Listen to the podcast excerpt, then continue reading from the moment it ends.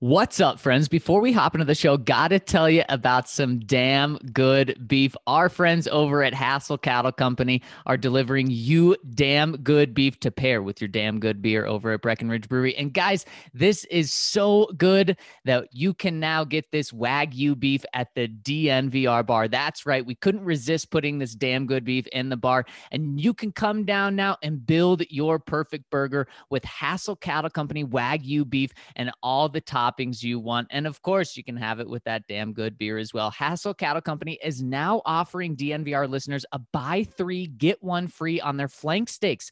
These delicious steaks are lean and very flavorful. They should be thinly sliced against the grain when carving, and it's an ideal choice when you're looking to marinate. These steaks are super affordable, only $10, $9.99 in fact. And now you can buy three and get one free and use code DNVR at che- DNVR flank at checkout to get that. That's DNVR flank, DNVR F L A N K at checkout to get your buy three, get one free. And of course, if, you, if you're on Hassell Cattle Company, might as well use the code DNVR10 for 10% off. So make sure to check out our friends over at Hassell Cattle Company. Guys, we have put the ultimate stamp behind it, putting it at the bar as well as putting it in our own fridges. So make sure to check them out over at HassellCattleCompany.com. That's H A S S E L L cattlecompany.com. And use promo code DNVR10 for 10% off your order and promo code DNVR flank to get that buy three, get one free. All right, Mace, let's hop into the show. Number one for the one and only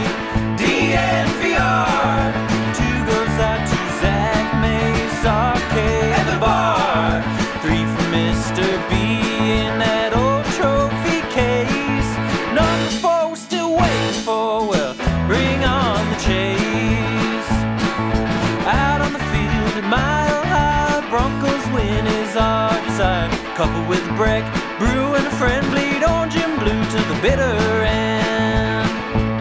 Come and join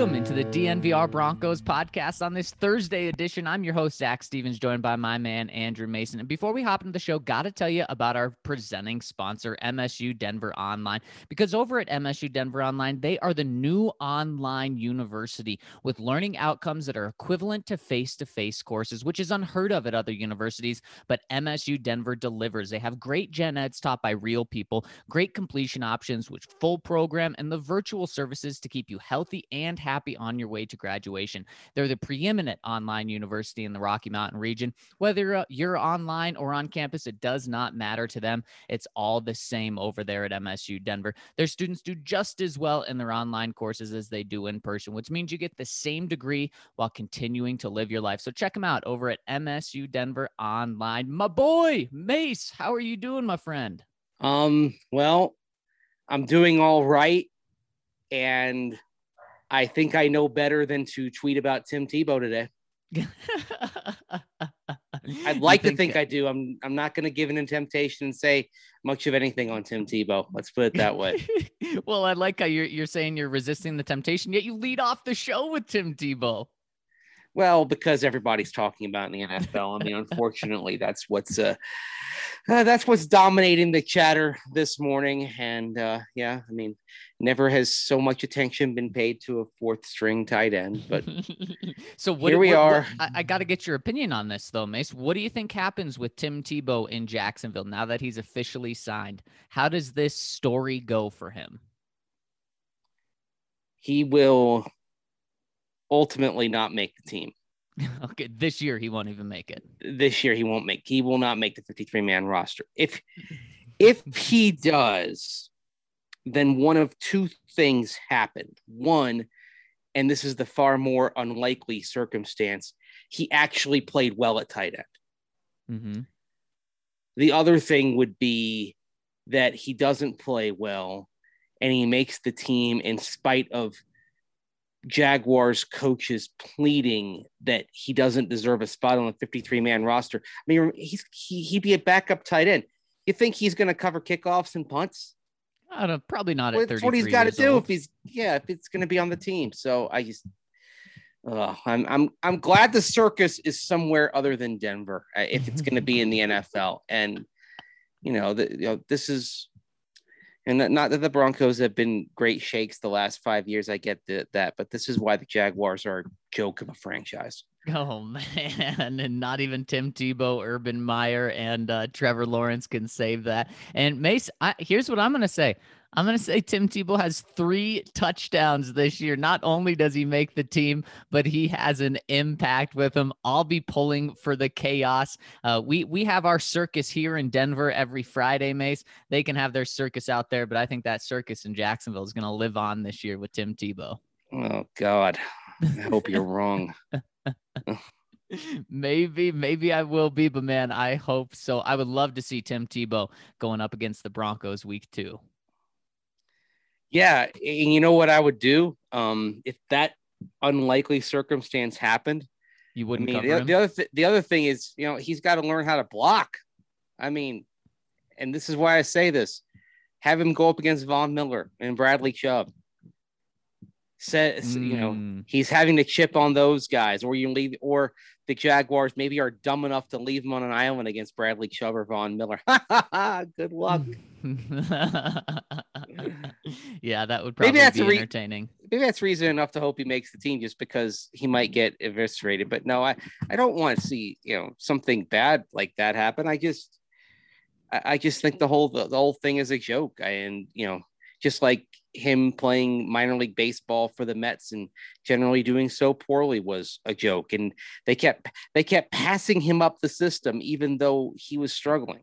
Mm-hmm. That, that's the thing that gets me is like the, the guy the guy was had a microscopic uh, OPS. The guy had a terrible uh, walk, you know, a terrible uh, walk to start uh, or walk or strike to walk out or walk to strikeout ratio and that he just kept moving up. They kept passing him up the system, and he was all of a sudden in AAA. It's just, oh boy, I, I things I, just, I don't miss. I, things I, don't miss are covering Tim Tebow, and, and and not and and not just that, but the whole circus around it. It was, it was terrible. It was terrible.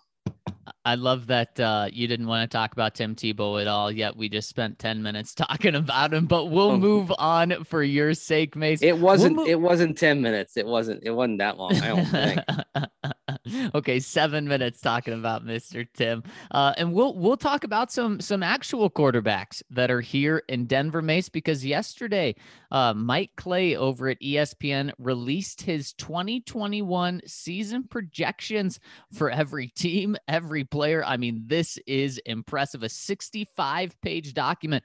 But of course, what we care about is just one line. We want to see what he has the Broncos quarterbacks doing. And interesting, Mace, he has Drew Lock and Teddy Bridgewater playing, but Drew Lock getting the majority of the starts. He plays in 13 games for the Broncos. Yeah. Um, and what is interesting on that, he he kind of does these projections and he always projects the backup to get at least a few snaps because as we've seen historically at least over the last decade or so the backup quarterback is going to have to play at some point for about half the teams every year and play meaningful snaps. We're not just talking about mop up snaps. And then, of course, there's a possibility that Bridgewater beats uh, Tebow out. So that's that's why you see a projection that involves 13 games played for Drew Lock. And did I say beat Tebow out or beat Drew Lock out? See, you got just, Tebow on your mind. Yeah, I ruined I, you, Mace. I, yeah, got to get this out. Okay. So Drew Lock 13 games, Teddy Bridgewater five games. The other thing is, and I, I was having this discussion yesterday with somebody. Uh, it would be logical to project that, that sort of thing no matter what, because Drew Lock in the last two years has had multi week injuries both times. And uh, it, last year, if not for the New England game being postponed, a decent shot, he would have he would have missed three consecutive games. injury, the finger injury back in 2019 that uh, saw recovery time measured in months before he was able to go back out there. So it's a pretty reasonable bet to assume that Drew would miss some time. But I think the interesting thing also is to, to kind of parse through what the numbers are that Mike Clay suggests that Drew Lock and Teddy Bridgewater might have. And with Drew Lock, he has just a tick over 3,000 yards, 3,054 yards, a completion percentage of 60.5, 18 touchdowns, 11 picks, and 85.8 right rating. Teddy Bridgewater has a higher completion percentage, 64 for 1,076 yards, uh, better than a slightly better than two to one touchdown interception ratio, seven to three, and a passer rating of 94.6. So on the surface, you look at these and say, if these if these are the statistics produced by the by the respective quarterbacks, why is Drew Lock in the lineup for more than Teddy Bridgewater? Exactly. Mace, that that's the first thing that jumped out to me. The only way this makes sense is if let's say and, and, I'm I'm touching wood here. Let's say Teddy Bridgewater plays the first 5 games and then gets hurt and then you have Drew in for the next 13. That's that's the only way this makes sense, Mace. They they this coaching staff is not in a let's develop Drew Lock for an entire season mode. They were in that mode last year. This year, it's about winning for them because they have to prove to George Paton that they need to be back here next year as coaches. So if Drew's going out there and let's say he starts the season as the quarterback and plays those first 13 games as the quarterback and has 18 touchdowns to 11 interceptions, I mean, unless four of those picks came in the very last game before he was pulled, Mace, the, the plug is going to be pulled much earlier on Drew Lock, especially with Teddy coming in and showing seven touchdowns, three interceptions. The, seven touchdowns, three interceptions is not lighting the world on fire in a five game sample size, but that's what Vic Fangio wants. He does, he wants a quarterback that's just going to manage the game and just over a touchdown a game, you know, averaging 1.4 touchdowns per game, which, which that's that's roughly what Teddy's doing there. It is managing the game and less than one interception per game. Drew here, Mace, is almost averaging an interception per game. And we don't have fumbles on here, but I believe Drew averages 10 fumbles per 16 games. So you can throw in a couple of fumbles and and you're saying that Drew is averaging over one turnover per game. That's just the complete opposite in my mind of what Vic Fangio wants here. Yeah, complete opposite. And and the other thing is an 85.8 rating. It's like, okay, well, you don't know the circumstances behind that. What if uh, there are some what if there are some late game comebacks involved with it? Uh, you know, first of all, I don't care what the win loss margin record is. I mean, uh, some people do. I don't. I want to. I, I want to see though how I do want to see how this he comes to these numbers and and how he would produce this kind of season. But the thing is that on balance, if you have an 85.8 rating and you have a 60.5 completion percentage, that means you are going to be in the bottom quarter of the league and maybe the bottom five in terms of bottom quarter of the league in rating, bottom among starters, bottom five in terms of completion percentage. And even if you're doing some good things at the end, that just isn't going to be sustainable. And in fact, you know, if you make the Josh Allen compare comparison and bring that in and say, you know, well, what did Josh Allen do at a comparable point in his career? Well, when Josh Allen had starts 19 to 31, which is what Tebow would have if he played 13 games, Josh Allen had 23 touchdowns, three picks, and a rating of 102.5. So mm. if he if Lock has this sort of season I would I would like to think that this would put the whole Josh Josh Allen comparison to bed. Yeah, I think it would. And Mace, one comparison that it could bring up is Justin Fields, not because of the type of players they are, but in these comparisons, Justin Fields has the closest stat line to Drew Lock. Justin plays in 14 games, has 3,100 yards, 18 touchdowns, 11 interceptions. So the exact same touchdown to interceptions as Drew here. But obviously, I mean, I think the big difference here is that Justin Fields is a true rookie. If Drew were to put up these stats as a true rookie, you would feel good about it, right? I mean, you would be encouraged. But Drew going into his third year, and one of the things that, you know, is Drew's getting um, some credit for is this is going to be the first time since one time in college he had the same offensive coordinator back to back years. And that's supposed to give him a big boost this year. 18 touchdowns to 11 interceptions is not the type of boost you're talking about. No, this is this is the type of season where if he has it, then if you do make the playoffs, then it's a type of year that is kind of like Tyrod Taylor in 17, Blake Bortles in 17. Go back to last year, Mitchell Trubisky for the Chicago Bears. These were all playoff teams that got there to some degree in spite of their quarterbacks. Of course, the response by the Bears and Bills was to say, yeah, that's not enough. And they immediately went into the quarterback draft pool. Justin Fields this past draft for the Bears, Josh Allen in 2018 for the Bills. And then the Jaguars decided, hey, we're going to give Blake Bortles a two year extension.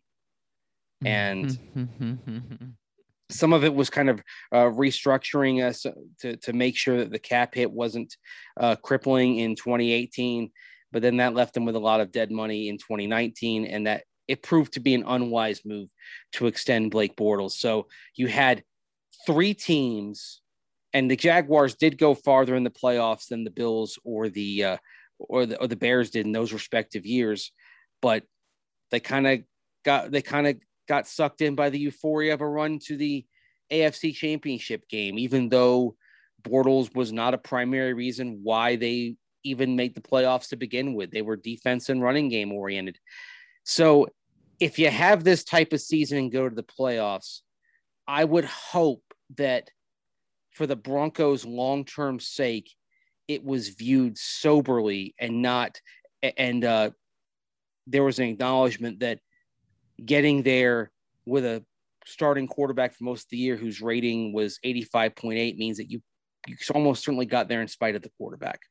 Yeah, and, exactly. And that wouldn't be an and and that's and if this were the case, I would be disappointed and flabbergasted if the Broncos stuck with uh, Drew Lock for 2022. They they would have to move in another direction if this is if this after a full off season, knowing the scheme into year three, if this is what if this is what you got, then the the outlook would be pretty grim as far as him being worthy of a second contract. He'd basically be a lower mid tier starter.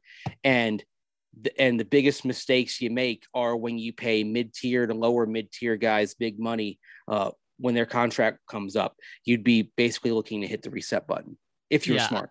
Yeah, I, I don't think there would be any talks about extending Drew. I, I don't think uh, anyone would be wanting to do a Teddy Drew combo again if this were the case, Mace, because Mike Clay he he ranks the quarterbacks around the league based on um, PPR, so fantasy points. And I know that's not exactly how quarterbacks should be judged, but it, it, it's an interesting metric that he uses, and he has Drew being the 32nd ranked quarterback, so the the worst quarterback in terms of fantasy points. Again, that's not everything. I'm not going to really hold that, but it's interesting that that's where Drew falls here. But then what he does, he takes the teams in, in total. So he's combining Drew Lock and Teddy Bridgewater and says that the Broncos would have the fourth worst completion percentage, the seventh fewest passing yards, the seventh fewest touchdowns, the sixth most interceptions, and the fourth most sacks. And when you look at the numbers between Teddy and Drew, Teddy brings all of Drew's numbers up. So you have to imagine that those numbers as a team would be worse uh, if Teddy didn't step in for those five games. So that that's why I think from here, Mace, you could make the case to give Drew Lock this year, the 2021 season. After this, Mace, there's going to be a huge investment, whether it's a huge trade that's made at quarterback, whether it's a huge free agent signing, or whether it's a huge investment in the draft at the quarterback position. I think these stats would make it very, very clear. And Mace, this wouldn't be the worst thing ever. I mean, look, Mike Clay has the Broncos winning nine games in this. You could be a playoff team. He has that as a 16th uh, best. You're, you're fighting for the playoffs there with a nine and eight record. So your team is improving. And now you can go and make that big splash at quarterback. And to me, this isn't the worst thing ever because your team obviously showed that they don't need a great quarterback. But now you can go get a great quarterback and this makes it very clear that you need a quarterback. Like you said, Mace, the, the one thing you don't want is you don't want to be stuck in that middle ground where you have an average quarterback, but do you pay him top five money? Well, there's no there's no debate with this. Now, obviously, the best thing is for Drew to come out and throw 30 touchdowns, 10 interceptions, 66% completion. That's the best thing in, in the world for the Broncos. This, as crazy as it seems, isn't the worst option. Thing is, where's that great quarterback coming from? Uh, has Aaron Rodgers uh, fallen off the market, or is he somehow still available in the offseason? What's the status of Deshaun Watson? Because if you get past those guys and you look at the free agent quarterbacks for next year, Jameis Winston, Cam Newton, Ben Roethlisberger, who probably has one foot in retirement, Ryan Fitzpatrick, Andy Dalton, Tyrod Taylor, guys like that. If um, if Aaron Rodgers or Deshaun Watson aren't in play, you're not finding that great quarterback next year, even if you've got the room to go spend on on one. Much like the much like the Bills, Mace, uh, and I don't yeah. disagree with you. Much like the Bills, you go and draft one, and you, and you hope that that that you can hit on that. Yeah, you, you have to. I, I I don't think there's any choice again unless you are making a trade for Rodgers or Watson. And you know what? You, you wonder if this is something uh, that has been discussed uh, in at Broncos headquarters. How the market looks beyond this year, not just in terms of the draft, but in terms of uh, free agent possibilities, and saying, all right, if if Rodgers is available um, right now, go get him. If not, what does the future look like? I would say that the near term future is fairly bleak. And oh, by the way, teams that have clear cut, outstanding quarterbacks, uh, they're generally not going to let him go. I mean, uh, maybe one possibility that could come into play uh, would be uh, Matt Ryan if the Falcons decide to trade him, but they had a chance to go quarterback this year and they chose Kyle Pitts. And uh, there's a lot of reasons to believe that uh, maybe Matt Ryan has a renaissance type of season that compels Atlanta to stick with him for beyond the beyond this year.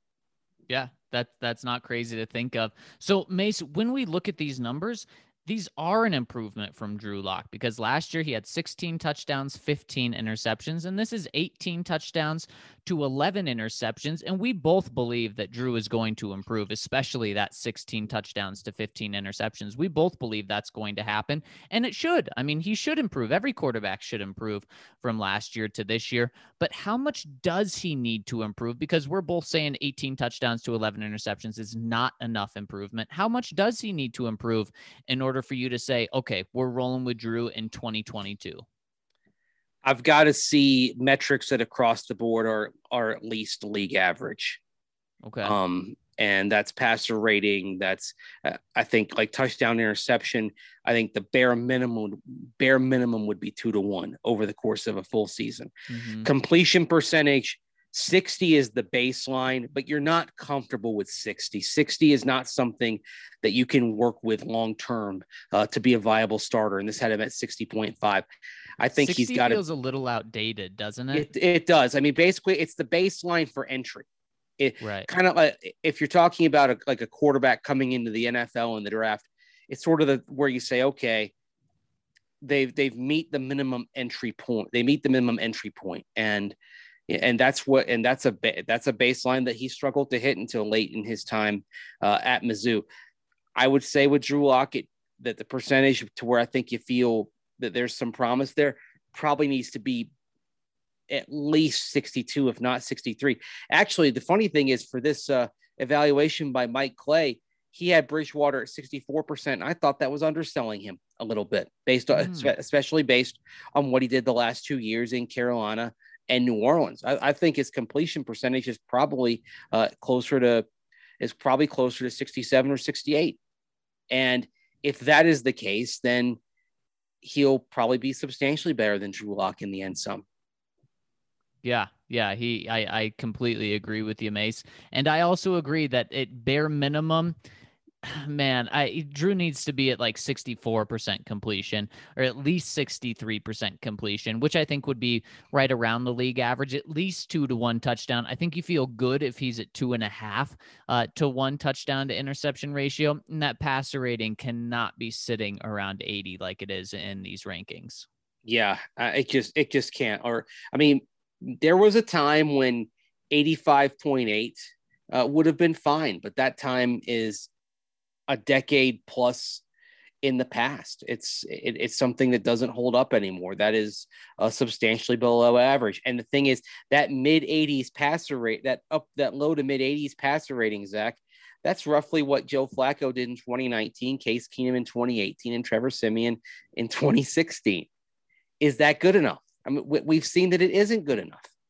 No, yeah, that that is not good enough. And so Mace, what this has, speaking of like getting another quarterback, if this is the case, Mike Clay has the Broncos picking 17th in the draft next year with a nine and eight record. Well, we did just see the Chicago Bears move from 20 all the way up to get their quarterback, and it cost them an additional first round pick. We're probably talking about a very similar jump for the Broncos, maybe going from 17 to seven, trading with the Chicago Bears because they have Justin Fields. And in these projections, Mike Clay has the Bears picking at seventh. And you could probably see that trade happen. Broncos trade with the Bears, move from 17 to seven, and get a quarterback there.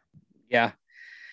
Uh, they would, and they would sacrifice future capital to to do it in all likelihood. And um, well, that's where uh, as as good as you feel about having Pat Surtain, uh, you might have felt a, a, little bit better if this is how it ends up going.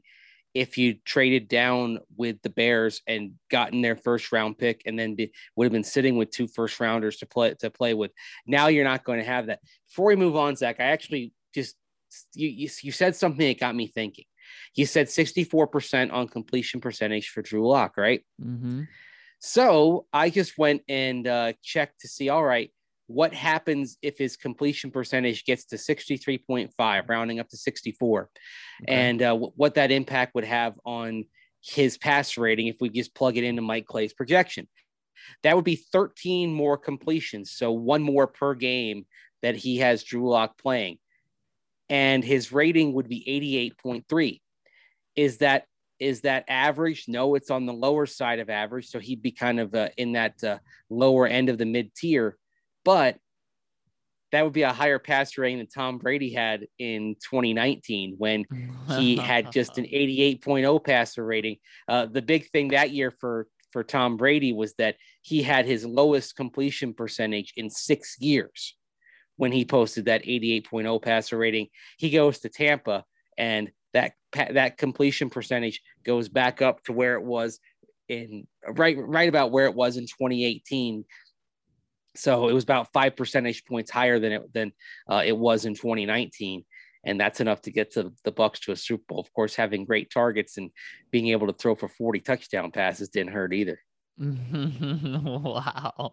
Yeah, I mean, in in these rankings, mm-hmm. he has uh, Tom Brady as the second best quarterback in the NFL, only behind Patrick Mahomes, and I mean, pretty much competing with Mahomes. So uh, that that's fascinating, though, Mace. That and is really, fascinating really quick, Mace, I just noticed this too, saying the Broncos get the 17th pick in the draft, nine touchdowns, eight interceptions. He also has them making the playoffs as the seventh seed in the AFC. So, does this change the way you would view Drew at all, though? The numbers aren't there, but the success was a winning record and making the playoffs. does this give him a little benefit of the doubt with, with despite the numbers? Mm, no, yeah. It, it'll give a benefit of the doubt to some. Those that are in the QB wins camp probably would give the benefit of the doubt. But I think the examples that I, I mentioned earlier, Blake Bortles, Tyrod Taylor, Mitchell Trubisky last year, uh, teams that got to the playoffs despite subpar quarterback play. I think that's where you'd have to, uh, again, look at it with open eyes ra- and look at it rationally rather than getting caught up in the emotion of making the playoffs. The way Buffalo handled this after the 2017 season uh, was so perfect because there was a franchise that really could have gotten carried away in the tsunami of emotion that followed making the playoffs for the first time in 18 in 18 years. And they didn't. They got to the playoffs. They were one and done. And really, if you go nine and eight, you're probably going to be one and done in the postseason. And got home, got into the off season, and let clear, sober minds carry the day and didn't get caught up in the emotion of it. Because I would look at this kind of season from Drew Lock in year three and say, you you know, you have one year left on his deal. He made progress, but he didn't really make enough progress. And it seems clear that he's not headed toward the upper tier of quarterbacks. He's headed toward that middle tier, lower mid tier of guys where it's just not worth giving him the big money contract. And that is that that's the decision I would hope the Broncos would make. I would hope they would view it like the Buffalo Bills did and not like the Jaguars did after 2017 because I think it's pretty clear which team with their suboptimal quarterback made the right call coming off of that playoff season. I'd hope the Broncos do the same.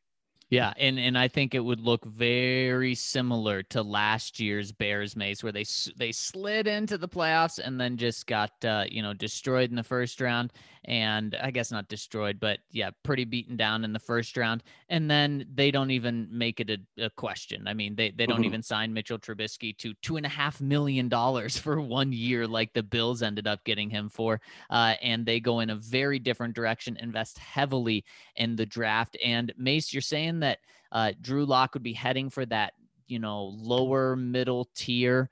Purgatory. To, what? Yeah, yeah, it, it's purgatory. But according to Mike Clay, he also ranks the entire quarterback room in the NFL. So number one is the Chiefs with Patrick Mahomes, Chad Henne, Anthony Gordon. Number two is the Packers. So interesting how this all changes if the Broncos get the Packers. Uh, but then he has the Broncos and. Uh, I can't believe he has this. Honestly, I'm surprised. He has the Broncos second to last. So he has them having the second worst quarterback room in the NFL with Drew Lock, Teddy Bridgewater, and Brett Rypien.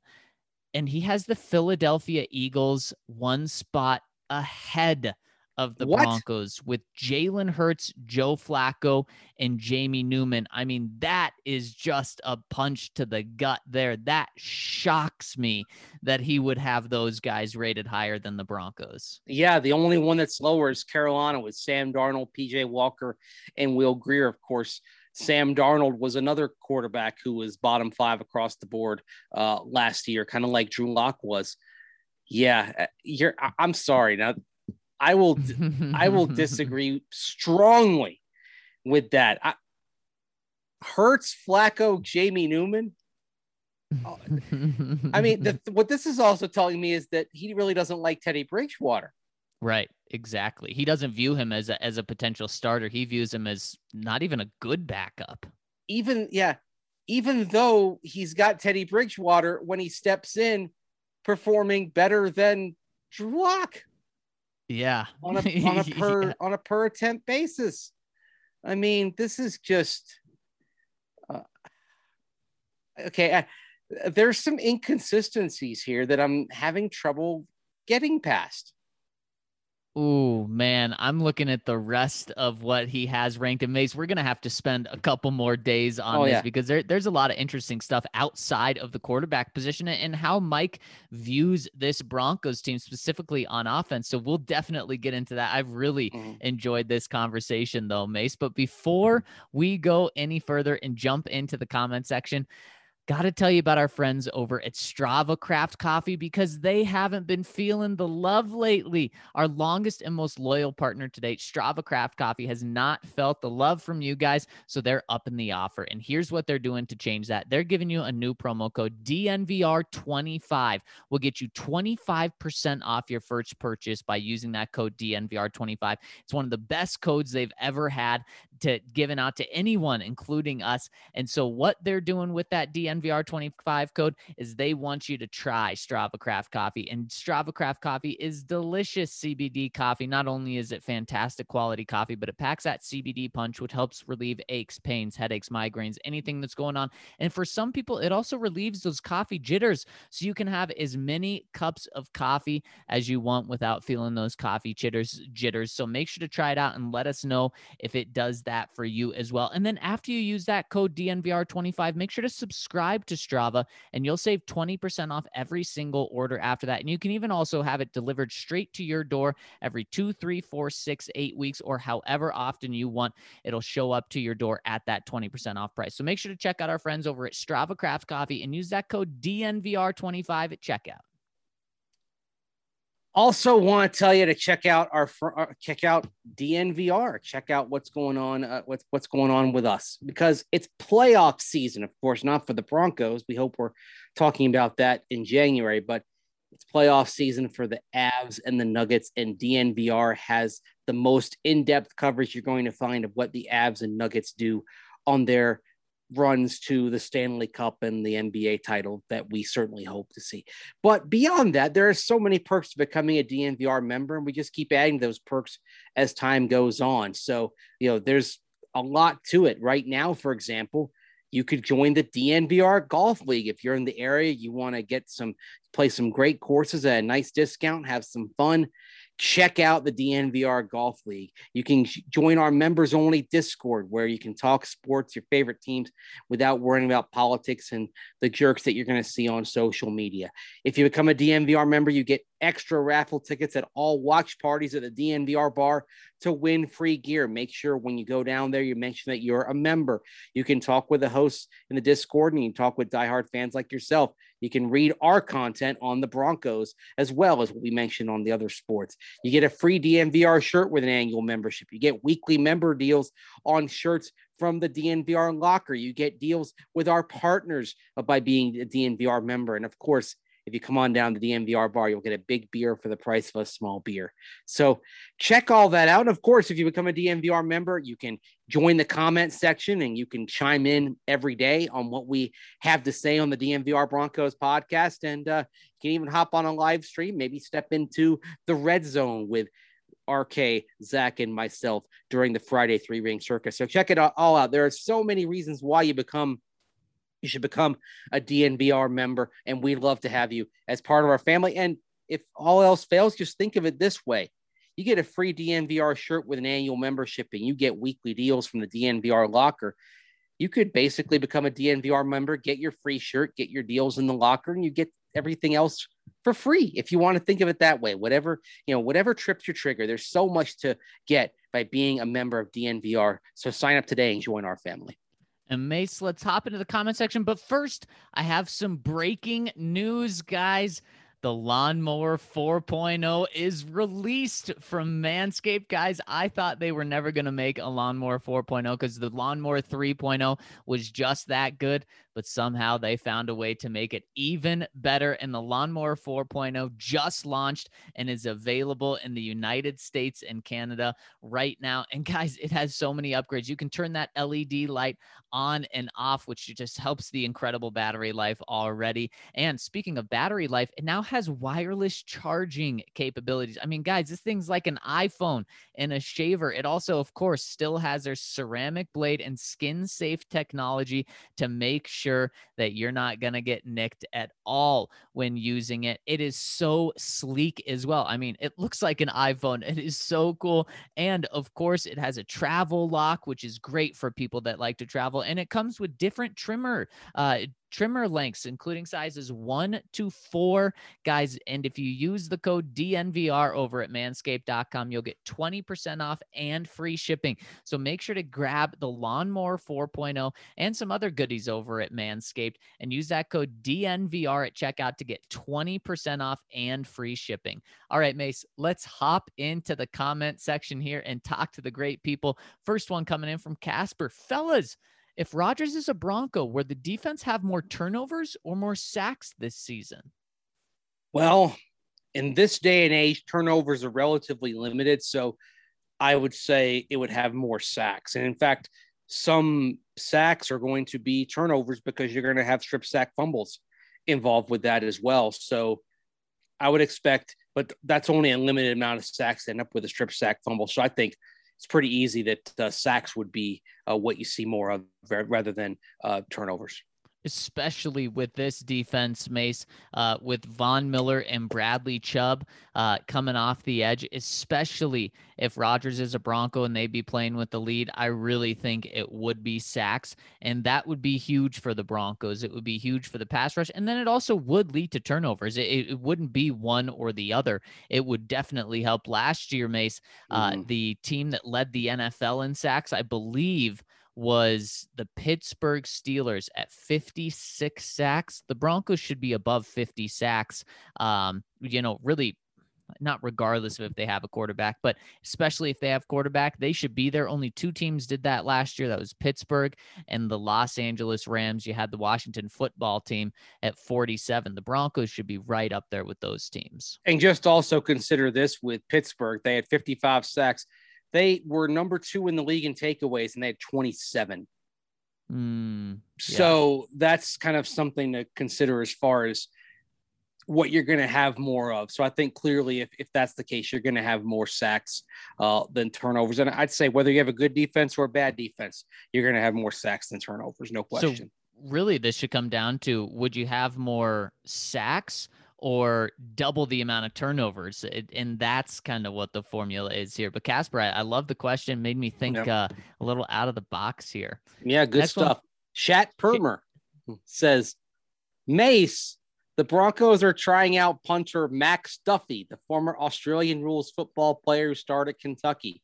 I know you have to be excited about this. Coffin corners, here we come. Please tell me there will also be a punter watch with daily pod updates. So pumped to see another Aussie getting a crack at the Broncos. Cheerio. Mace, is this your dream, Max Duffy? I mean, you may have talked about him more than any other punter. Yeah, I mean, they also worked out uh, Drew G- Galitz, who uh, was a punter in the uh, XFL, I believe, last year. But yeah, Duffy was the Ray Guy Award winner in 2019, and uh, I, you know, I thought he might consider turning pro uh, because of his age, of course, uh, and, and that is one thing to, to consider uh, right now is that uh, you know Duffy is 28 years old, so that's probably part of the reason why he went undrafted, even though he had a stellar career at Kentucky. His net his net averages were 40.2, 44.6, and 42.1 year by year. His gross averages were 44.8, 48.1, and 45.1 in his three years as uh, as Kentucky's punter. So and, and then that doesn't even include the fact that, that like you men- that like you mentioned there, Shad Permer, he was an expert at placement punting. He is a coffin corner type punter. And I think that's one reason why the Broncos wanted to get a look at him, at least on a tryout basis. Now, will they sign him? They haven't, you know, they haven't signed him yet. And maybe they're just going to kind of keep his number on call. But an interesting thing to look at, Zach, when it comes to uh, the punter situation and whether the Broncos want to bring in competition. And they got to look at a couple of long snappers either. But Jacob Bobenmoyer is a long snapper who's on his rookie deal, so he's inexpensive.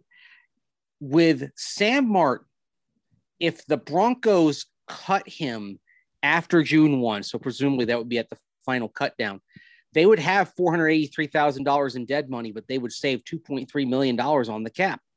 Wow. So you could so once you factored in that rookie punter on a rookie deal, uh, effectively you'd probably be looking at roughly 1.75 million dollars of net savings on punter if they went with a rookie rather than Sam Martin. Yeah, that's pretty significant too from the punter position. Mace, my question on Max Duffy is he's really good. Why isn't he signed by a team? It's a good question, and um, I think uh, with Max Duffy, one of the things that uh, did come into play, even though he's a punter, punters should age re- reasonably well. It's the fact that he's 28 years old. He when he signed to play at Kentucky, Zach, uh, and he made when he made his Kentucky debut in 2018. He was 24 when he signed, 25 when he made his Kentucky on-field debut. So- that is wild. So I mean, we think about like someone like Garett Bolles being an old rookie. I mean, Max Duffy. I want to I want to look at the Broncos roster real quick. How many players would he be older than on, on the Broncos roster? And this guy would be a rookie. I mean, Yeah. I mean, let's you know, you look at the look at the From age a real rookie quick. standpoint, though, I mean, a punter that wouldn't bother me one bit. Yeah. It, it, let's see here. You've got uh, Kareem Jackson, 33, Von, 32. And yeah, I agree. It wouldn't bother me with a punter. Uh, you had you you'd have Sam Martin, Bobby Massey, five, six, seven, eight, nine, ten. Okay, you know what? The Broncos have a fair amount of guys who are older than 28. They got one, two, three, four, five, uh, six, seven, eight, nine, 10, 11. 11 players who are older than 28. So he wouldn't be the oldest player on the roster, certainly but he'd be your older, but by far your oldest rookie. I mean, my goodness, you've got uh, uh, actually right now the oldest rookie is uh, is Case Cookus. Even though you could consider him a first year guy because the Giants signed him or uh, because because the Giants signed him last year, he didn't make it to camp. So if so, right now on the Broncos official roster, Case Cookus is listed as a rookie. And oh, by the way, that means he's older than both than both of their returning quarterbacks, Brett Rypien and Drew Lock. That is crazy. That is Fun something. fact. Fun facts about overaged rookies.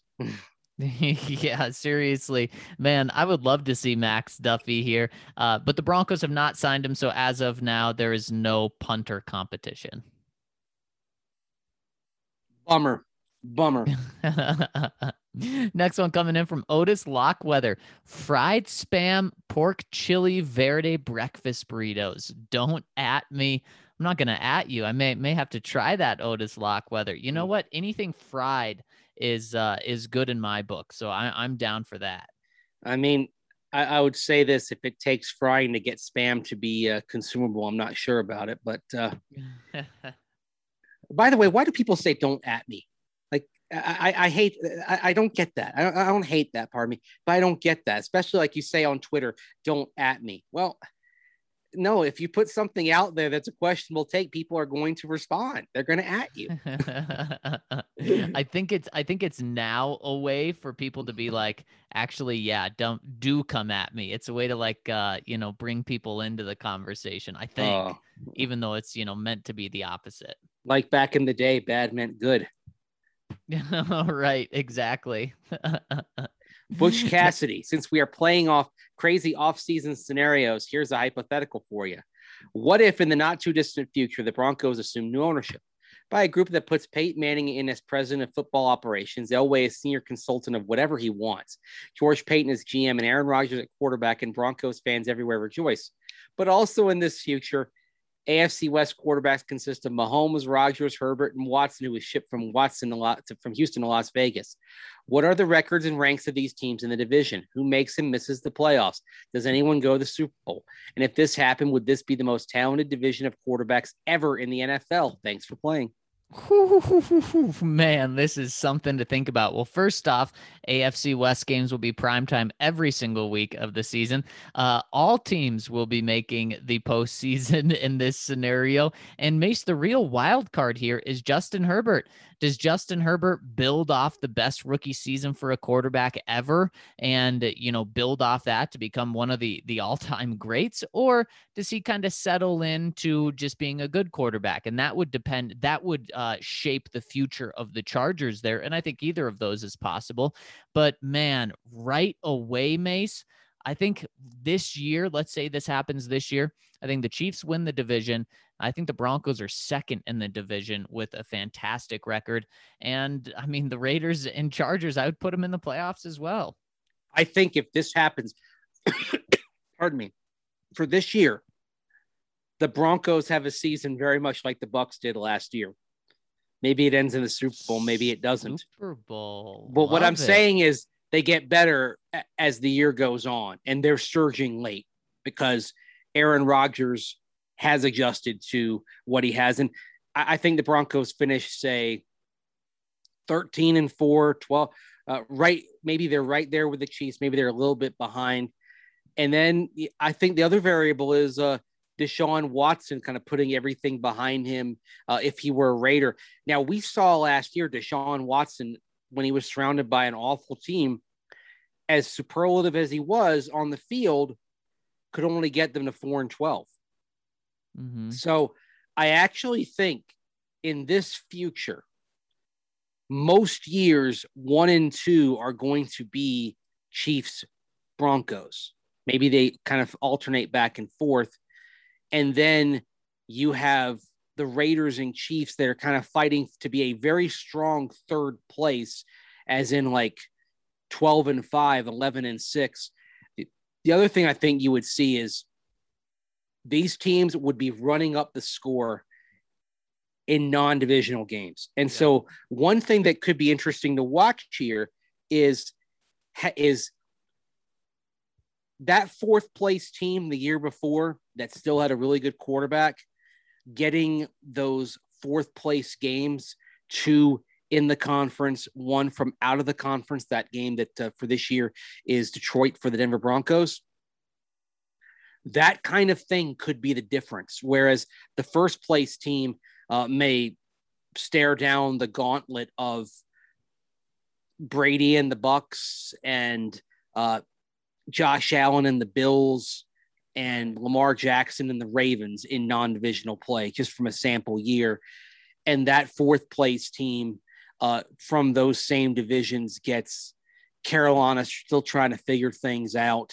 Um, the New York Jets being the New York Jets, and either Pittsburgh or Cincinnati. Pittsburgh negotiating life without Ross Roethlisberger, and the Bengals being the Bengals and that's the sort of thing that could be a huge difference. Those those three games out of the 17 that are determined by your placement the year before might set up a scenario where you see in this division every now and again you see a worst to first. Like you see the raiders going like let's say the raiders go eight and eight with deshaun watson but they get the or eight and or nine and eight with deshaun watson but they get those three games. All of a sudden they use those as a springboard to win the division the next year so that would be really interesting.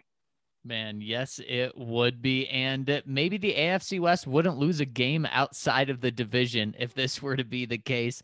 Man, that would be something. I love it, Butch Cassidy. Next one. Oh, next one's for you, Mace. Yeah, everything the count misses. He says, I miss play action. I miss naked bootlegs. Sorry about the pause there. I didn't want to cough into the mic. I miss flea, flea flickers, end arounds, fake verses, bubble screens. I miss fun. Love the count. You know what? Fun comes in a lot of ways because I would say play action, naked bootlegs. That's one way of having fun. And then then you have the end around and flea flickers and fake verses there, the gadget way of having fun. You know what? I just miss a fun, exciting offense. Yeah. I too. I miss I miss points on the board. I want to be talking about this team averaging close to 30 points a game or right there at 30. That's that's what I want. I, I want to look up and see that uh, 30 that 31 points in a game isn't isn't eye popping. Like like now if the Broncos score 31, you're like pardon me again. You're like, "Whoa, 31 point explosion." I don't want that to be the aberration. I want that to be the norm. Yeah, me too. I think. I think we all do. Yeah, this is you know problem the last four the last four years for the Broncos is they've been at the worst intersection you can be, bad and boring. And I think when you're putting up 30 plus points, you're seeing the flea flickers, you're seeing the end arounds, you're seeing the fake reverses, bubble screens, and then that would bring a lot of fun back to our lives, the count fun, fun offense. You know what else is fun is sometimes relaxing and sometimes uh, getting a little uh, getting a little of something that's legal in Colorado and that's not and that isn't legal everywhere else. And that's where our friends over at Solace Meds come in. They're a dispensary with great deals and four convenient Colorado locations in Fort Collins, Wheat Ridge, off Broadway, and then on East Colfax, right near the DNVR bar.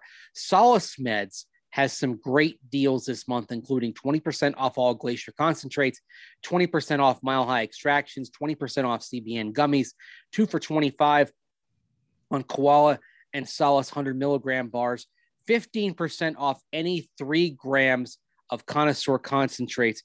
And oh, by the way, you get buy three, get one free for the entire store. And you know what? Solace Meds is going to make your shopping for cannabis a breeze because what you do is you head on over to their website, check out what they've got, and then you can get those discounts I mentioned and then add another 20% off from that Mashable code DNVR20. You use that, and all of a sudden, boom, 20% off more beyond the savings that you're getting. So go to solacemeds.com, S O L A C E, meds.com, and check out all the discounts they've got, all the deals they've got. And then you make your purchase online and then you go to the store nearest you, go pick it up. It's easy, a breeze. Everything is done perfectly for you. And guess what? There's no better way for you to support DNVR than to support our partners. So go purchase online or go straight to one of their four locations. Get the best customer service you'll find and 20% off by telling them that code DNVR20. So remember, DNVR20 at checkout for 20% off your entire purchase every time. And let us know when you head on over there and tag us when you do. That's Solace Meds, S O L A C E meds.com. And regardless of what you're putting in your body, one thing you need to do is you need to clean your teeth and you need to brush your teeth with the best products out there and Sonicare toothbrush is the best product out there. And you also need to go get your teeth cleaned twice a year. And our friends over at Green Mountain Dental will hook you up with both of those.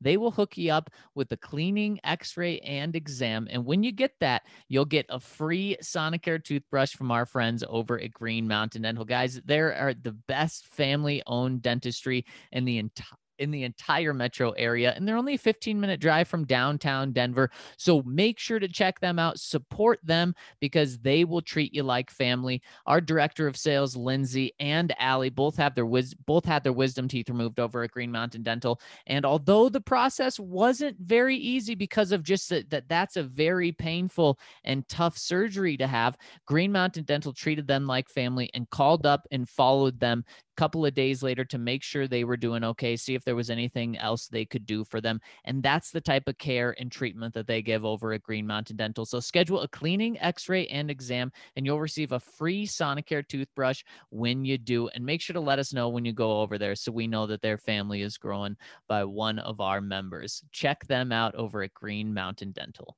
Also, check out Gabi Insurance because when it comes to car and home insurance, you deserve better. I deserve better. We all deserve better. And lots of members and staff at DNVR put their policies to the test and turned to Gabi. And when they did, found out that Gabi could save them hundreds of dollars. Eric Weedham saved $1,300. So, what is Gabi? Well, first of all, let's talk about what Gabi stands for. G A B I literally stands for Get a Better insurance. And getting better insurance with Gabi means getting a better price for the same coverage. Gabi is the one true comparison platform with real rates and gives you an apples to apples comparison of your current coverage with 40 of the top insurance providers, including Progressive, Nationwide, and Travelers, all in one place. Use your current insurance information to get started. And in just minutes, you'll be able to see quotes for the exact same coverage that you have right now.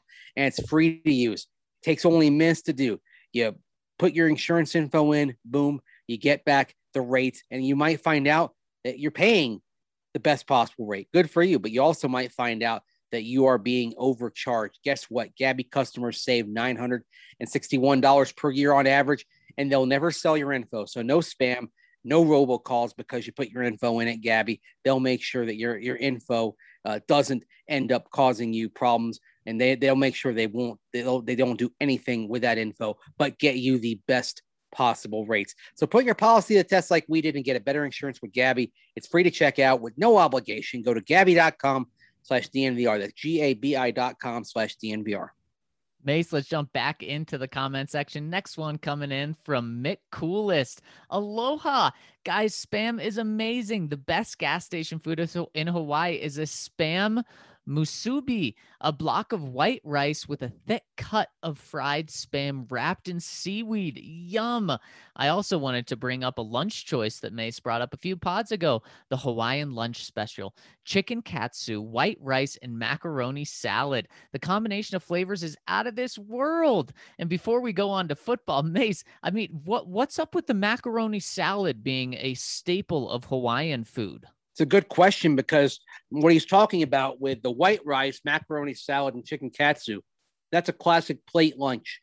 I mean, it's obviously a carb feast with the rice and the macaroni salad, but it is it's really good. I mean, it's it works. Now, I like to have the plate lunch with some seafood, so I like to get some uh, some mahi or some shrimp, uh, perhaps. But uh, yeah, macaroni salad. It's, it's uh, you can find it everywhere in Hawaii. It's it's remarkable. By the way, on the uh, on the spam on the spam musubi, maybe the problem is that I had it at the wrong place. I didn't go to a gas station. I went to a sushi place, like one of those conveyor belt sushi restaurants, and I mm. plucked the spam musubi uh, just to try it, and I'm like, ugh, no. Maybe I went to the wrong place. Yeah, maybe the conveyor belt uh, sushi was the wrong place to go for that. Instead, of course, go to the gas station. Yeah, exactly. he goes on and says, back to football. If Denver's defense is number one, is Von defensive player of the year? Thanks, guys. 75. Um, uh, I'd say probably not. Maybe he has an maybe he has a career year, and he and he is. But if Denver's defense is number one, it's not going to be just because of Von Miller. It's going to be Bradley Chubb. It's going to be what the corners do on the back end. I think Von will play a big role, but we've seen that uh, just because you have a great top ranked defense doesn't mean you're producing the defensive player of the year. Because if that were the case, you know, Von would have already had that trophy on his shelf. Right. Yeah, that's a good point, Mace. I, I think someone from the Broncos is probably in the conversation for defensive player of the year if they if they finish number one.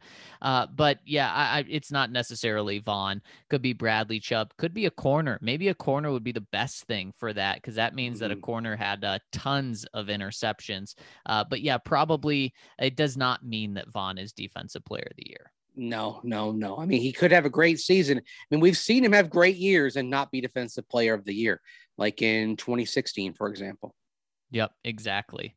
Next one coming in from Steve is the worst. Jeff Driskel to the Texans? You literally cannot make this stuff up. LOL. I would like to think this means that the bar for teams in need of a quarterback is incredibly low and they'll just accept about anything because this means we have a shot at Rodgers. But alas, I know better because it's the freaking Texans. P.S. Mace, your never ending fountain of football knowledge never ceases to amaze me. I cannot imagine going into your head with a trivia competition.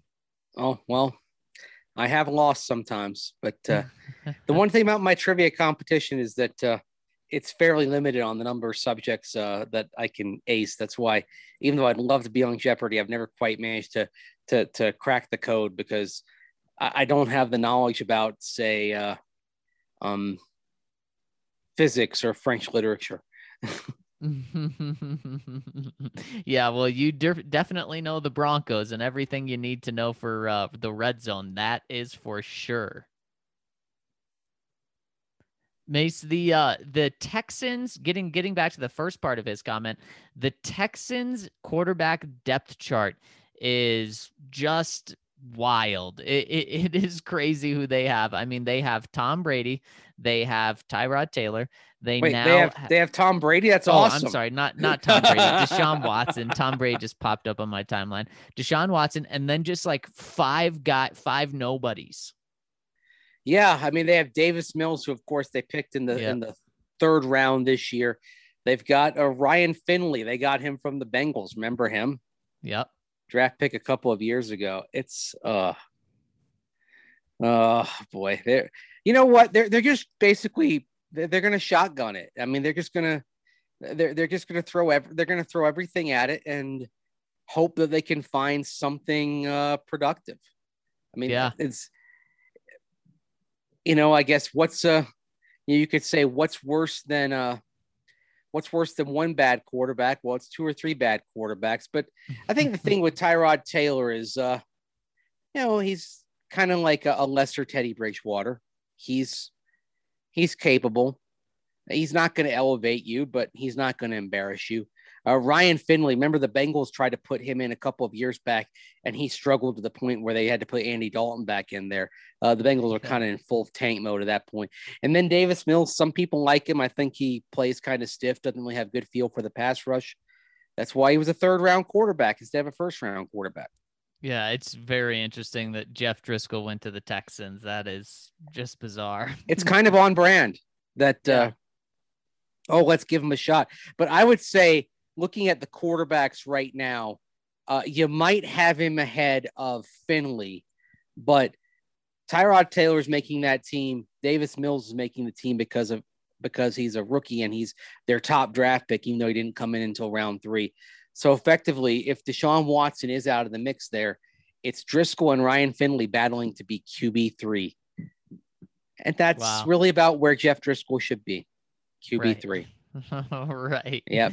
Ohio Bronco LX says, Mace, you made a great point last week. I agree. Denver needs to score around 24, 25 points per game, which is doable. My questions to you guys are who has a better chance to throw for 4,000 yards, Drew or Teddy? Zach, who do you think? Uh, Drew, I, I think he'll be looking further down the field. Okay, I think uh, it's it's Teddy just because I think he's gonna he's gonna take what's there and that's gonna stack up some yards. Who has a better chance to throw for 30 touchdowns, Drew or Teddy? Oh boy. Um, I guess Drew. I'd say Drew just because of the the Bridgewater's relatively low touchdown tally in terms of in Right. terms of what he gets with his arm. Now he does run for more touchdowns, so that should be part of the equation. And Ohio Bronco Lex continues. I'm sorry, but Teddy is not the answer, and I really think he has no chance to start for Denver. You take his Saint season away, and his touchdown interception ratio is 1.29 compared to Drew's 1.27. Keep in mind the Saints situation was perfect for Teddy. He's been in the league much longer than Drew. Drew has never been in a situation that great. Drew's upside is much greater than Teddy's. Now, I'm sure people may point out Teddy's completion percentage, but he is throwing short drop off passes. Drew's average throw distance is among the deepest in the league. If Drew's average throw distance was 5.4 yards, his completion percentage would be just as good. Teddy isn't putting up 25 points per game throwing five yard balls. I am sorry, but Teddy has to be has to be a smokescreen to win the job. Thoughts? Well, I would also say this: Teddy Te- Teddy does take what's there, and I would like to see Drew have a lesser average throw distance because that means he's forcing it less. That means he's taking what's there. And the, the you know the thing that uh, Drew Lock sometimes had a problem with last year was bypassing the open man to try to force it to somebody else, whether it was short or long. I want to see Drew go to the open guy, and if the open guy is Noah Fant five yards in the flat on second and eight, then go to Noah Fant. Don't try to force it downfield. So I want to see if if that average throw distance is what it was last is what it was last year, then I think Drew Lock is having a similar season to what he had last year because that means he's not making the type of decisions you want him to make. Take the next step. Yeah, Mace, uh, Ohio Bronco, uh, Alex, uh, I think hurt his case because he made he makes a really good point with everything he said, but I think the Broncos want Vic Fangio wants the safe option. He wants the guy that's just going to be dinking and dunking down the field and not going to be putting his team in risk by throwing it long every single time he throws. And so I think that Ohio Alex is right, but it's going to hurt him in the long run if he doesn't change that because they're going to want the safe Teddy Bridgewater. They're going to want steady Teddy back there. Yeah, they're they're going to want the guy who, among 62 quarterbacks over the last four years, is top 10 in in giveaway rate rather than bottom 12 bottom 12 like Drew Lock has been. That's what they're going they're they're going to want the guy who just takes what's there, who who doesn't, you know, who doesn't go broke taking a profit. Exactly. Mark IT Snatch. Hey guys, are there any other player transactions aside from Rodgers you want to see before training camp, or is this it? And who is the one Viking that just didn't do it for you, but would have been dope as a Bronco or Buck? Well, he is he was a great player, and I brought him up on Twitter yesterday, and he absolutely besieged my Bucs late in the '90s and early in the 2000s, and that of course was Randy Moss. And the Mm, Bucs had no answer for him, and they had a good secondary. Absolutely no answer for Randy Moss getting downfield. That's why Randy Moss is the goat of deep ball receivers. Don't give me this Tyreek Hill crap. It's Randy Moss. period end of story and this is part of why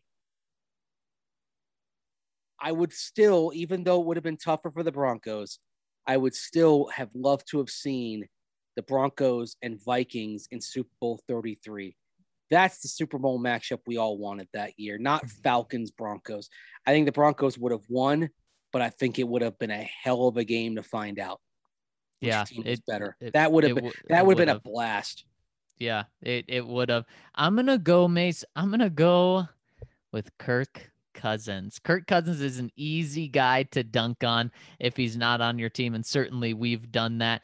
But Mace, if Kirk Cousins was on the Broncos, they would have been a playoff team every single year. Now, maybe not a Super Bowl team, but they would have been a playoff team much better than they have been these past couple of years. Yeah, I, I don't think they would be a Super Bowl team. But if 2018 in that offseason, the Broncos were interested in Kirk Cousins, but Kirk Cousins was not really interested in the Broncos. If they had gotten Cousins that year, um, I believe that means at least three more wins in 2018, which means they go nine and seven at minimum.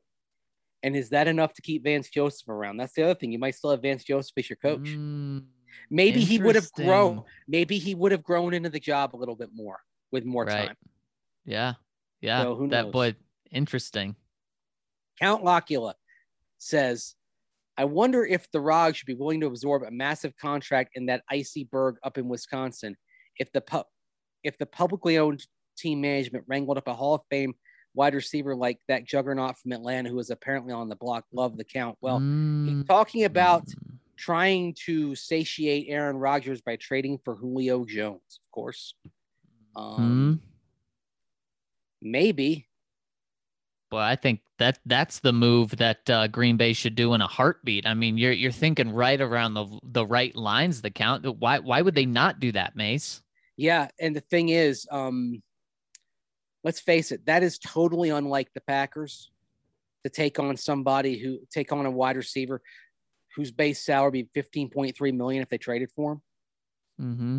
That's the thing. If the Packers are going to find a way to somehow mend fences, and uh, it- you know, I, I don't. There seems to be no indication that's going on right now. That there's any thawing in Aaron Rodgers' perspective on this. Their only shot is literally to do things that they may regard as foolish, that are completely against their way of thinking. And trading isn't, isn't for a that what they should do? yeah, tra- if, if trading for Julio Jones goes completely against that, I just don't know if the Packers can bring themselves to do that because it's a they are a draft and develop organization. They don't like making big trades to bring in veterans. They don't like bringing in big free agents. They like to develop their own. That that is their mo, and it's and it is ingrained in their thinking. Really, it's something that it, it, it developed in the 2000s and into the 2010s, with, especially with the late Ted Thompson as GM. This isn't how the Packers were thinking back in the 1990s when they first got Brett Favre. And then a year after Favre becomes a starter, they make the big splash in the first real free agency class to sign Reggie White. So the Packers haven't always always been this way. But I think what happened there is that they were so successful for so long that they kind of got to cruising altitude and gradually they became more risk averse and they could afford to be risk averse because they had Brett Favre and they had Aaron Rodgers and they kept on winning and the dark days mostly from 19 most of the years from 68 to 91 were were dark times for the Packers when they were just flailing and trying everything and nothing was working and then they were audacious in bringing in Reggie White a year after uh, after they came out of that because the memories of those dark times were so vivid. Well, I think they've faded, and because of that, the Packers as an organization they've gotten comfortable and set in their ways. And one of the ways in which they are set in their ways is that they don't want to make that big strike for a veteran, but they may have to. Yeah, stupid for them not to. That's exactly what they should do. How about this, Mace? What about this trade? Jordan Love for Julio Jones. And then Atlanta gets their young developmental quarterback. It or Green Bay gets Aaron Rodgers, a Hall of Fame target, and gets rid of Jordan Love. Why would Atlanta do that? Do they love Jordan Love that much? If they want a guy Yeah. to to sit behind Matt Ryan and learn, and, and if they liked him for a second round value a couple years ago. Yeah, maybe, maybe. I mean, may, We'll maybe Green Bay is also throwing a second round pick at him, or heck, even a first round pick at him. In, in, along with that, that would just be a way to make Green Bay uh, very much make Aaron Rodgers happy. I would think. yeah, I would, we'll Plus see. a forty million dollar a year contract. but I can't. I, I would be surprised if the Packers suddenly do that because again, they they're not an organization that tends to think differently. They are they, they are as set in their ways as any in football. No, I agree. I'm not saying it will happen, but they should do that if they want to mend fences for the Broncos' per sake. Hope they don't. Yeah, hope they don't. Next one coming in from Miss Quill. This is a throwback, but something that has gnawed at me since I witnessed this as a 14 year old. Why did the 2009 Broncos fall flat on their face after a 6 0 start? After Denver beat the Pats with Kyle Orton while wearing perhaps the ugliest jerseys in human history, what in the hell happened? Thanks, y'all. Thanks for tuning in. Well, we'll we'll start with the fun answer. The fun answer is that uh, it's the curse of Brett Kern because the Broncos were six and zero and everything was going great. They just won in San Diego to, to move to 6 and 0, and they had their bye. And they decided to change punters. They had Brett Kern and let him go and brought in Mitch Berger. Now, Brett Kern was immediately claimed off of waivers by the Tennessee Titans. And by the way, he's still a Tennessee Titan. He's been a three time Pro Bowler, he's been an all pro. So you think about all the wacky discussions we've had at punter uh, over the years, and all of those could have been eliminated if they had hung on to Brett Kern. Uh, funny trivia on that. After the Titans picked up Brett Kern, they went eight and two that year. So Brett Kern's personal record was 14 and two. Whew, man, that is impressive. So that that was the demise of the Broncos was Brett Kern. That's the fun answer. That's the that, that's the funny answer. The realistic answer though is this. First of all, you look at that 3 and 0 look at that the, the first part of that 3 and 0 start. They had the miraculous win at Cincinnati on the chip drill to Brandon Stokley. They beat Cleveland, they beat the Raiders. Both those teams that year were terrible. And then you have close wins over Dallas and the Patriots, and a special teams field win uh, over the San Diego Chargers in Week Six. I believe uh, uh, you had Eddie Royal had a punt had a punt return and a kickoff return for a touchdown in that game. So they were six and zero, oh, but you had to look at that and say the Bengal game, getting two touchdowns via return against the Chargers, two of those wins were kind of flukish, and then you have the overtime win over the Pats, and then you beat the Cowboys narrowly by seven. You win a couple of close games. And so you kind of looked at them from a distance. And I was in Carolina that year, but I was watching the Broncos uh, from afar. And I thought they're kind of a regression candidate. And then regression came hard and fast. They get blown out by Baltimore, blown out by Pittsburgh, lose at Washington, and then Kyle Orton gets hurt. And then Chris Sims has to start the following game against San Diego and he's so bad early. They have to turn to an injured Kyle Orton. They lose that one 32 to three. So I, I look back and I, I, look back at that team and I, I feel like there were some flukish elements early in their start and also just kind of the element of surprise with uh with Josh McDaniels coming in and having the Broncos doing a lot of different things. You know, they they changed offensive philosophy. They went from the 4-3 to the 3-4 on the defensive side. It took teams to kind of a little while to catch up to what the Broncos were throwing at them, but once they did, they they fell and they fell hard, of course, going two and eight in the last 10, and then three and nine the following year before they uh, finally uh, fired McDaniels in December. So I think that's Man. what it was. They they had they had some lucky breaks. They caught people off guard, and then people started to catch up really fast. wasn't uh wasn't probably the best moment of the Josh McDaniels era right after they beat the Pats and Josh is just fist pumping on the sideline and that's when I think Broncos country was like holy cow they just beat the Patriots. This guy could be the next thing. And then I mean you just detailed how everything totally fell off the reins but I mean that moment was probably uh, definitely the peak of the Josh McDaniels era the other thing that happens, and I think that's a great point, Zach, that uh, that was the peak moment. That, but you're successful like that, and you start believing your poop doesn't stink, and you start right. be- you believe you're infallible. Yeah, you're you're better off. And I think Josh McDaniels would have been better off if his team has had gotten its butt kicked early, a couple of times. I feel like I, I, do feel that he got too full of himself, got too convinced of his own greatness, uh, or his own perceived greatness, I should say. And uh, then when, and the other thing is, when when the team starts losing and you're trying to be Belichick light, all the, the team starts losing and they're going to tune you out. They're not going to listen to you anymore. And so, right. yeah, once they lost four in a row, and then they they lose four in a row, they win on Thanksgiving against the Giants, but that's the game where McDaniels has his little meltdown where he's caught on camera yelling at the offensive line, and eviscerating them. And they win that game, but moments like that, it was clear that he basically he was losing the team at that right. moment. Right. So what what he needed someone to tell him was, Josh, your poop does stink. He's right. And need him tell him that look, you know, that that just basically humiliating your guys on national television in prime time. It might make you feel good in the moment, but it's not gonna it's not gonna do anything for your credibility. I mean, it, it was no surprise after that season. There were a few coaches uh, that were retained, like that that that stuck around, like Rick Dennison stuck around from the Shanahan era. He was actually coaching the offensive line. You had uh, Bobby Turner stuck around from the Shanahan era. He was coaching running backs. And when the season ended, they couldn't get out of there fast enough.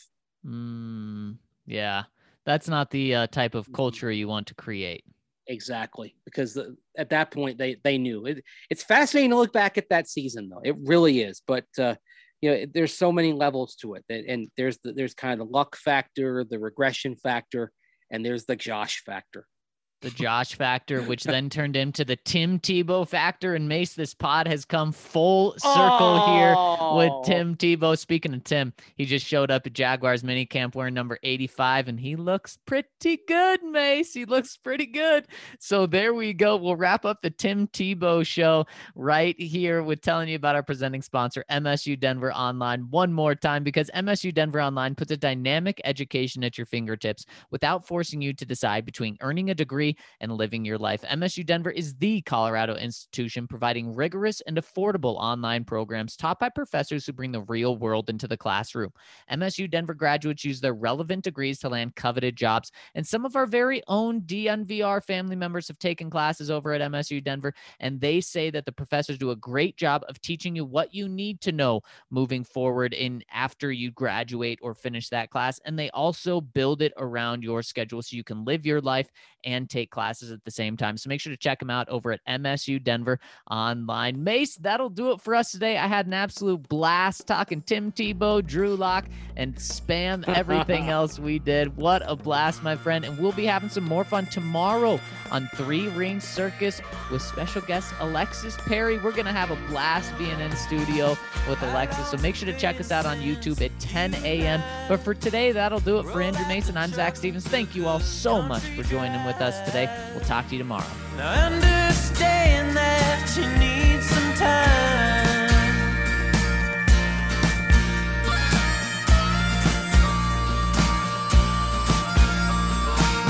I know some landmarks we used to hit where flying cotton